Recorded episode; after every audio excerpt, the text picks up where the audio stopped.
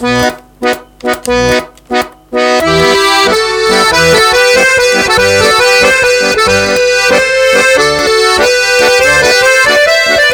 الله الرحمن الرحیم. سلام. سال هزار و سیصد و کرونا هم با همه خاطرات خوب و بدش به تاریخ پیوست. تو این سال چه روزایی که با حوادثی دلامون هر ریخت و چه روزا و ساعتایی که غصه های بزرگ و کوچیک دلامونو به درد آورد. با همه خوب و بدش بالاخره تموم شد و بهاری دیگه از راه رسید. بهاری که فصل رویش و شکفتن و نو شدنه. جا داره ما هم با نگاه به طبیعت جون و دلمون رو روشنایی بدیم تا تاریکی‌ها و غصه‌ها رو از خودمون و جهانمون دور کنیم و با امید به فرداهای روشن قدم در مسیر انسانیت بذاریم.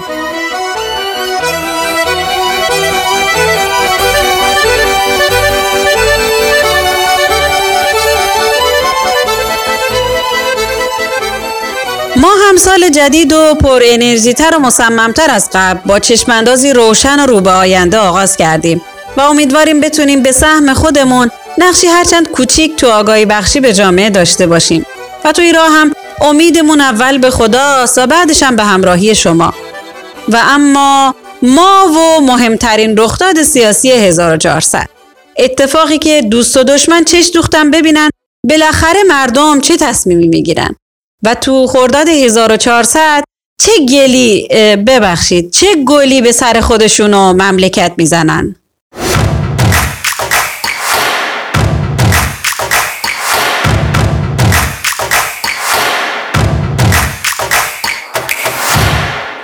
انتخابات نشونه اعمال اراده های ما مردم تو تعیین سرنوشتمونه و آینده همه مردمان این سرزمین در گروه همین عزم و اراده هایی که اگه واقعا میخوایم از شرایط و وضعیت موجود به سمت وضعیت مطلوب تری حرکت کنیم گریزی از اعمال اراده هامون در حق تعیین سرنوشتمون نداریم و بدون شک این تک تک ما هستیم که با ایفای نقشمون تو هر لحظه ای از تاریخ تعیین میکنیم به کدوم وضعیت تمایل داریم.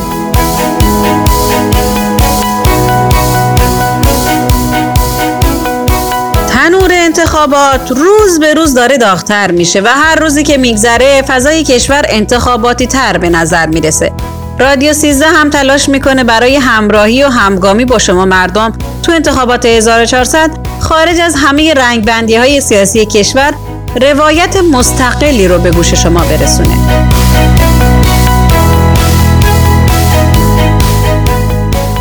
این روزا گمان زنی ها و اعلام کاندیداتوری چهره های شناخته شده نقل محافل سیاسی شده. از اون چهره های معروفی که قبلا خدمتتون گفتیم که بگذریم، چند نفر جدید هم تو هفته‌ای که گذشت اعلام نامزدی کردن. اما انگار باید هر روز منتظر انفجار یه بمب خبری تو فضای انتخابات باشیم. بمب خبری این بار رو سردار جوانی وسط جریان اصولگراها ترکون که به نظر میاد ترکشاش حالا حالاها قربانی بگیره. سردار جوانی که معاون سیاسی نمایندگی ولی فقیه تو سپاه پاسدارانه گفته سپاه نه از سعید محمد و نه از هیچ کاندیدای دیگه‌ای تو انتخابات حمایت نمی‌کنه. سپاه هم به جد با ورود پاسدارا و از جمله ایشون به عرصه انتخابات بدون طی مراحل و فرآیندهای قانونی تعریف شده مخالفه. سردار جوانی گفته منفک کردن سعید محمد از مسئولیت فرماندهی قرارگاه سازندگی خاتم به دلیل همین تخلف بوده. اما بشنویم جواب اون ور ماجرا رو.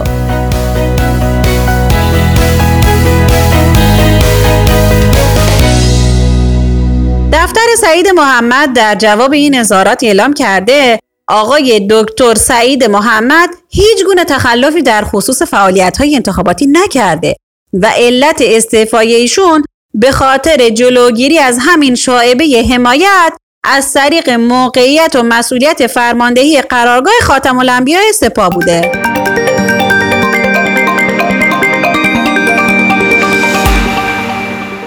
پشت پرده انتشار این خبرها هر چی که باشه ضربه محکمی رو به جایگاه و موقعیت آقای محمد تو فضای انتخاباتی پیش رو زد. حالا باید منتظر اتفاقات روزهای آینده فضای سیاسی کشور باشیم و اینکه این خبر چه تأثیری تو تصمیم شورای نگهبان میذاره؟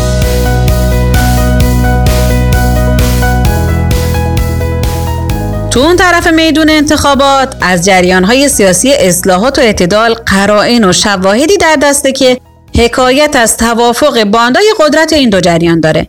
یه دسته کم تلاش میکنن علی لاریجانی به عنوان گزینه نهایی این جریان‌ها برای ریاست جمهوری هزار و چهارصد انتخاب بشه. خب به دلایل این اجماع بر سر جناب لاریجانی که بنگریم، هم نقش مهمش تو بزرگترین پرونده ی توافق سربسته حال حاضر جمهوری اسلامی با چین و هم بدبستونای سنگین خودش و حلقه اطرافش با دولت روحانی و هم شنیده های موثق از رایزنی روحانی با خاتمی برای حمایت اصلاح طلبان ازش و پیوستن پیشاپیش امثال ظریف و زنگنه به تیمش و قیس الهازا، همه اینا نشون از احتمال بالای وقوع این اتفاقه.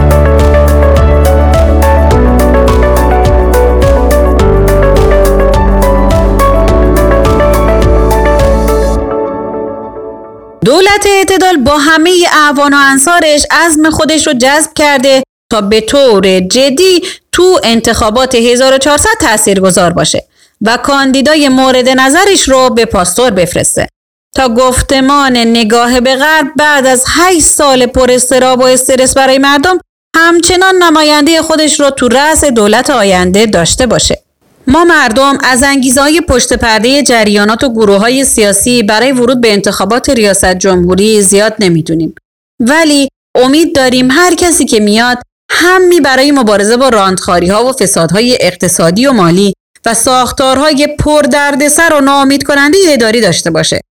همتی برای برقراری عدالت و طرفداری از قشرهای محروم و مستضعف به خرج بده و رویکردهای مدیریتیش رو در خدمت این اقشار قرار بده.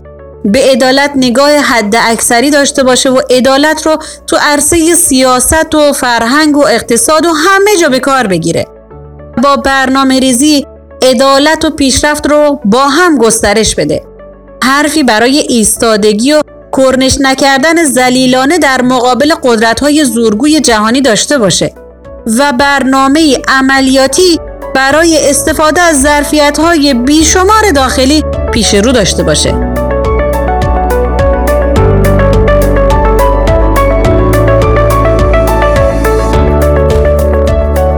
مردم چشم به راه تحولات اساسی تو کشور هستن. مردمی که تو این سرزمین سالهای سال نجیبانه چشم به راهن تا شرایط باثباتی رو تو کشور شاهد باشن. تا نخوان برای تأمین هزینه‌های معاششون مثل امروز روز تو صف مرغ و تخم مرغ بیستن. مردمی که با سیلی صورتشون رو سرخ نگه داشتن تا مبادا تو نداریا و کمبودا شرمنده بشن. چشم انتظارن تا ببینن این وضعیت سخت و پرمشقت کی تموم میشه. چشم براهن تا ببینن کسایی که میخوان بیان از طرف اونها ملکدار این کشور بشن، فردا که به صندلی قدرت رسیدن آیا این صورتای سرخ شده با سیلی مردم رو یادشون میمونه یا نه؟ و آیا مراقب فقر و ایمان مردم هستن یا مراقب قدرت و جایگاه همقبیلی های خودشونن که چند صباحی بیان و بقاپن و بچاپن و دلسردی و دلزدگی برای همه چیز و همه کس ایجاد کنن و برن و پنجه به صورت اسلام و انقلاب بکشن؟ این یک میلیون خواهش میکنم آقای رئیس جمهور، یک ماه یا خرج منو بکش اگر تونستی مردی. در دروغگویی هاست، گول زدن مردمه. خواهرم بیچاره یه دستابوم لباس میفروشه، اونم گفته جمع کن تاناکورا بود، جمع کردیم ریختیم اونور. الان صبح میره مرد هفتاد و پنج ساله صبح میره شب میاد بازار. سی و هفت ساله بچه‌م هم نه زن گرفته نه یه چیز داره نه یه چیز. اصلا ما فراموش‌شدگانیم. یه داریم ما بده بخوریم ببینیم. بنزین رو برش اینجوری کردن، یه مش بدبخت پیکانی پرایدی چیزی داشتن، یه مسافرت میخوام برن نمیتونم. اون سرمایه داره چی میگه آخ چون بهتر این گدا گشته‌ها تو جاده نیستن. همین گدا گشته‌ها انقلاب کردن. مگه خود خمینی نگفتش ما هرچی داریم از پاور اینا؟ چه مردم برای پیش زن بسته‌شون خجل بشن.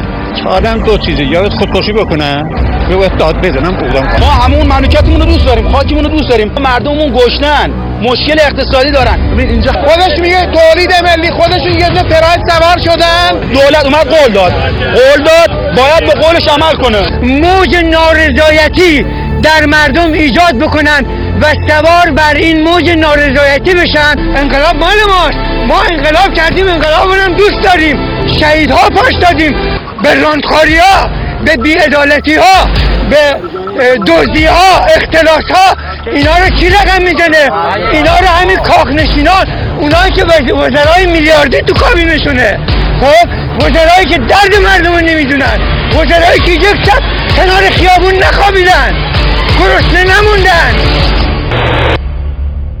هرچند این چشم براهی درست و به حقه و ما مردم لایق بیش از این هستیم، اما نباید فراموش کرد که هیچ تغییری به نفع ما از بالا درست نمیشه که نمیشه و این ما هستیم که باید گام به گام با شناخت نقش و وظیفه خودمون بالاترین سطح از اراده جمهوریت رو تا رسیدن به نتیجه ایفا کنیم.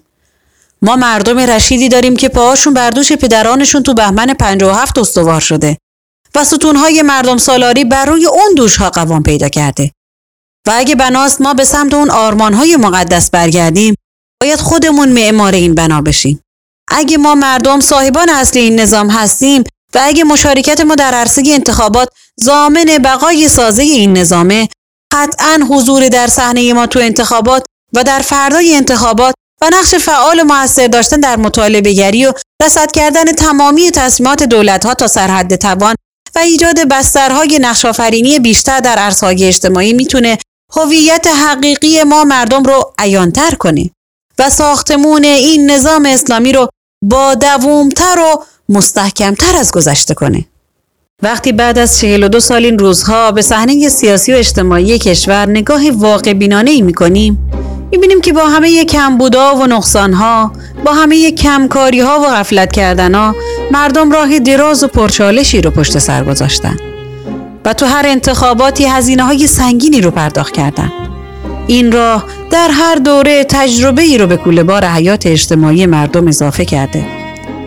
اگه روزگاری مردم تو صحنه بودن و تو اوج مردم سالاری، تو رویای خوش صدور انقلابشون بودن، دست پدری رو بر شونه هاشون حس می کردن و هیچ قدرتی رو یارای مقابله با خودشون نمی دیدن.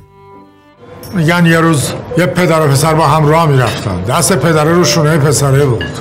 پدره یهو پرسید پسر من زورم از تو بیشتره یا تو زورت از من بیشتره؟ پسره نگذاشت و نبرداشت، گفت من خیلی به پدره برخورد، خیلی.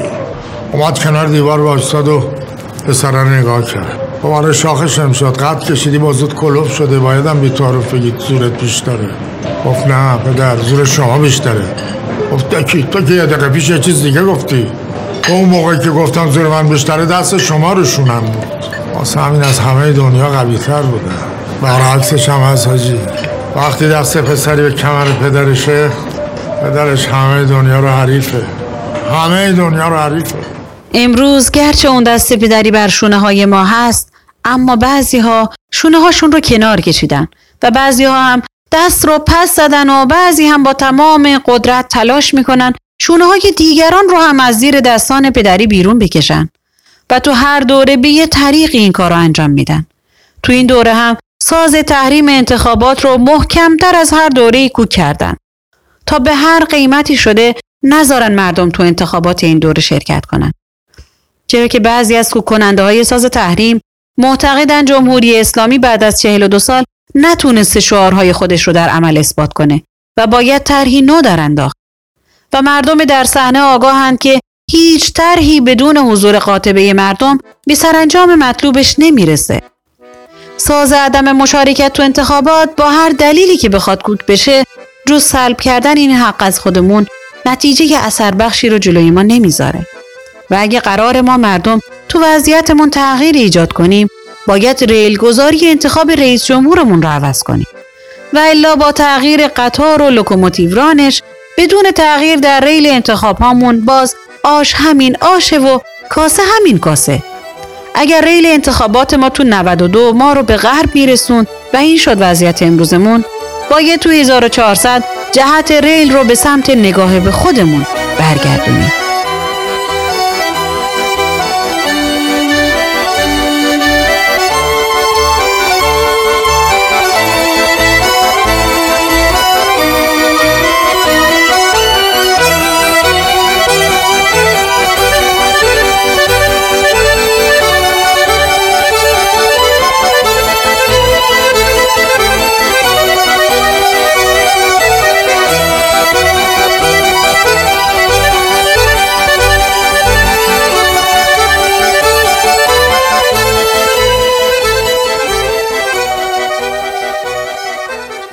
فصل انتخابات که میرسه بازار شعار و وعده و وعید و اولورم بولورمای کاندیدا داغ داغ میشه. بعضی از ما مردمم بدون توجه به سابقه و گذشته افراد دلمون رو خوش به همین وعده های دم انتخاباتی میکنیم و فکر میکنیم فردای انتخابات دیگه همه مشکلاتمون حل میشه و رئیس جمهوری که انتخاب کردیم خودش دیگه از پس همه مشکلات کشور برمیاد و ما هم حاجی حاجی مکه. بریم تا چهار سال دیگه تو انتخابات هم دیگه رو ببینیم.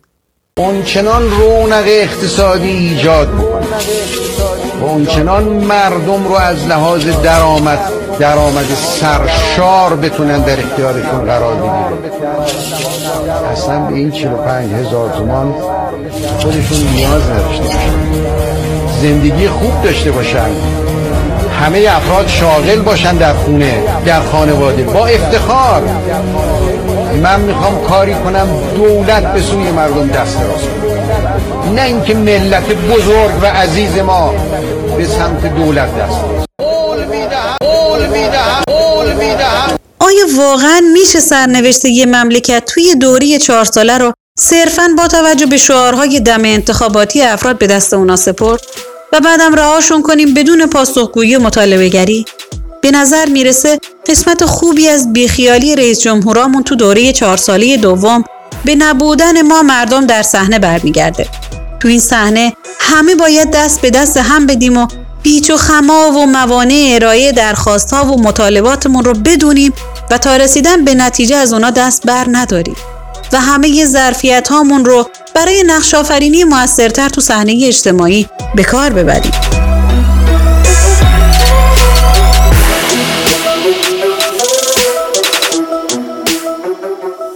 وقتی به صحنه انتخابات کشور نگاهی میندازیم، اگه بخوایم به وظیفه تاریخی و انسانیمون در مقابل این سرزمین عمل کرده باشیم، باید از شعارهای توخالی و دم انتخاباتی افراد عبور کنیم و عملکردهای گذشته اونا رو در بوته نقد بذاریم و واقع بینانه تر دست به انتخاب بزنیم.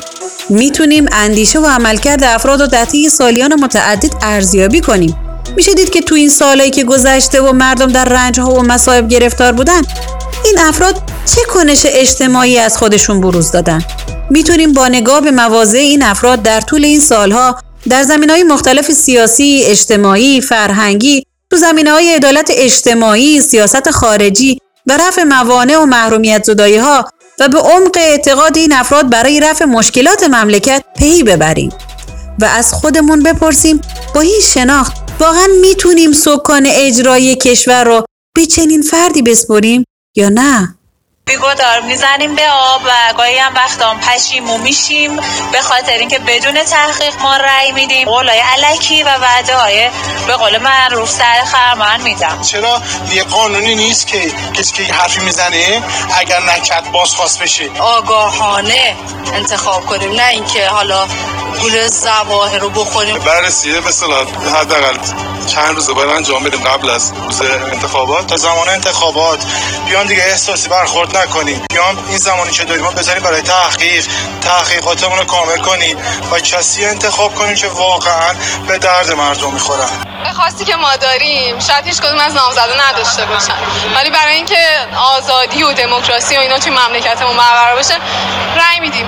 سختی زیاد کشیدیم واقعا، چه زمانی که بچه بودیم، تو زمان جنگ دنیا اومدیم. اینا امیدواریم که همه چیز اون چیزی باشه که واقعا برای جوونا مطلوب باشه. امروز بار تاریخی سنگینی به دوش ماست. ما وظیفه داریم اگه نسبت به آینده کشور و مردممون دغدغه‌مند هستیم و اگه از وضعیت موجود ناراضی هستیم، با شناخت عمیق‌تر و مسئولانه‌تر با بررسی مواضع افراد در صحنه در طول این سالها و در همه حوزه‌ها از تحریم و مذاکره و برجام و امنیت و عدالت و مقاومت و آزادی تا فتنه هشتاد و هشت و آبان نود و هشت و ده ها مسئله دیگه همه و همه رو مورد ارزیابی قرار بدیم و وجدانی تر دست به انتخاب بزنیم و الا تجربه انتخاب های گذشته نشون داده که به هیچ وجه، دقیقاً به هیچ وجه نمیتونیم به شعارهای دم انتخاباتی کاندیدا اعتماد بکنیم، چرا که اون شعارها صرفاً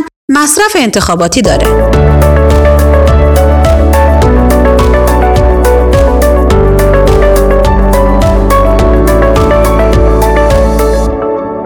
ما مردم باید تو اولین سالهای دهه پنجم انقلاب و شروع سده هزار و چهارصد دنبال بازیابی هویت حقیقیمون باشیم و از موقعیت پیروی محض و بدون چون و چرا از جریان‌ها و گروه‌ها و افراد سیاستباز دست برداریم و به جایگاه بلند و پیشروانمون در تاریخ انقلاب برگردیم. موقعیتی که سالها در اختیار ما مردم بود، اما در یه برهه‌ای از تاریخ این انقلاب این موقعیت آروم آروم از دستمون رفت و این بازیگران سیاستباز بودند که گام به گام ما مردم رو به سمت سکوهای تماشاگران میدان سیاست ورزی هدایت کردند و خودشون به جای ما بازیگران اصلی این صحنه شدند.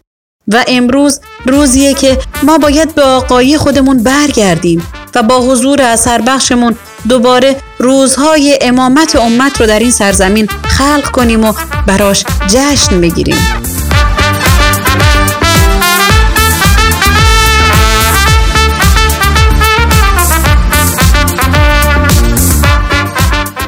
ما راه طولانی رو طی کردیم و تا رسیدن به همه آرمان هامون باز هم مسیر طولانی رو در پیش رو داریم. از شرایط سخت گذشته درس میگیریم و رو به آینده استوارتر گام خواهیم برداشت.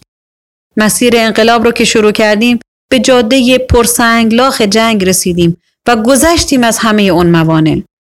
جنگ که تموم شد، سه اتفاق مهم تو صحنه سیاسی کشور اتفاق افتاد. اولیش بازنگری تو قانون اساسی و تصویب اون توسط مردم بود.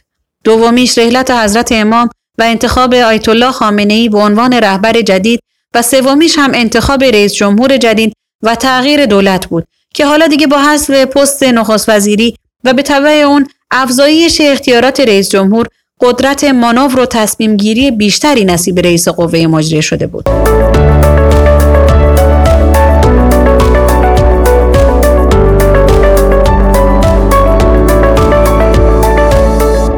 هاشمی رئیس جمهور شد و با اجرای سیاست‌های جدیدش ارزش‌های نظیر هماهنگی مردم با منش و آموزه‌های دینی و تأکید فراوان بر اقشار محروم و مستضعف، تأکید بر رسیدگی به کوخنشین‌ها که تو اندیشه امام و متفکرین انقلاب موج می‌زد، جاش رو به اصالت رفاه و ترویج زندگی به سبک غربی داد.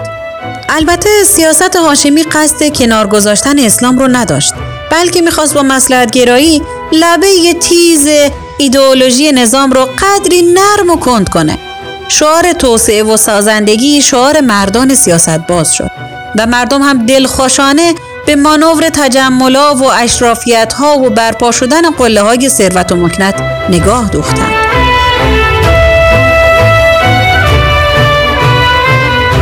غافل از این که اتوبان توسعه‌ای که مردان تکنیک زده در قدرت برای اون روزا طراحی کرده بودند از مسیر عدالت عبور نمی‌کرد و فاصله بین فقیر و غنی تو جامعه زیاد و زیادتر می‌شد و قصه اینطوری شد که مسئولان و سرمایه‌خواران تخت گاز در اتوبان توسعه خود ساخته رفتن و رفتن و رفتن و خودشون رو به قله‌های ثروت رسوندن و متکبرانه فقط برای مردم دست تکون دادن تا غم نون اونها رو به خیابون نکشونه. مردم تورم پنجاه درصدی رو تجربه می‌کردن و با شعار خصوصی سازی عملاً اختصاصی سازی انجام می‌شد. درآمدهای مردم به شدت پایین بود و فضای بسته سیاسی و فرهنگی و اجتماعی بر کشور حکم فرما بود، به طوری که حتی داشتن ویدئو جرم بود و با منتقدین به شدت برخورد می‌شد.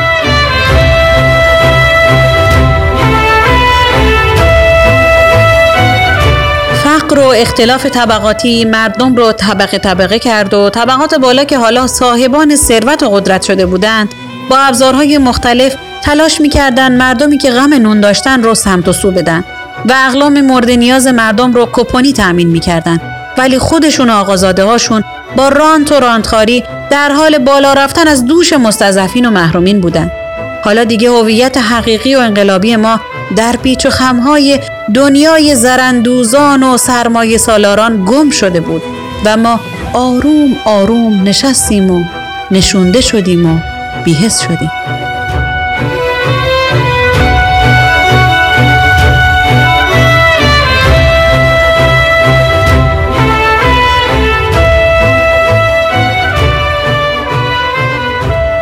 انگار نه انگار که یه دهه قبل‌تر چطور سر از پا نشناخته تو فکر صدور آرمان‌های انقلابمون بودیم، اما امروز کرختمون کرده بودن و هیچ کس جرأت یه نقد کوچیک هم از شرایط نداشت. بی‌شرمانه شعار مخالف هاشمی دشمن پیغمبر است توسط همین سرمایه خارانی که از قبل دولت جناب هاشمی به قله‌های ثروت رسیده بودند به اصطلاح امروزی‌ها ترند می‌شد و زبان‌ها در دهان‌ها خوش شده بود تا مبادا زبانی حرفی بزنه که امارت آقایون در معرض خطر قرار بگیره و مردم اصلا حساب نمی‌شدند. و امروز اگه قرار ما مردم به جایگاه حقیقی خودمون در این انقلاب برگردیم، باید خودمون آستینامون رو بالا بزنیم و وارد گود بشیم و تو گودم بمونیم و علم مبارزه با همه فسادها و رانتها و مقابله با تبعیضها و ناعدالتی‌ها رو در همه شرایط سر دست بگیریم تا مسئولین بدونند ما همچنان ولی نعمتشون هستیم و به برکت حضور ما این انقلاب تا الان سر پا مونده. و اگه امروز جمهوریت نظام مخدوش شده، قسمت عمده ماجرا اینه که ما مردم صحنه رو خالی کردیم.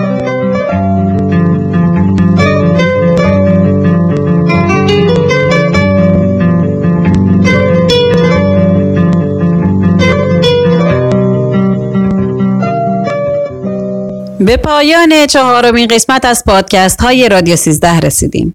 امیدواریم که خرداد هزار و چهارصد مردم نقش کلیدی خودشون رو ببخشید. نه. کلیدی دیگه نه.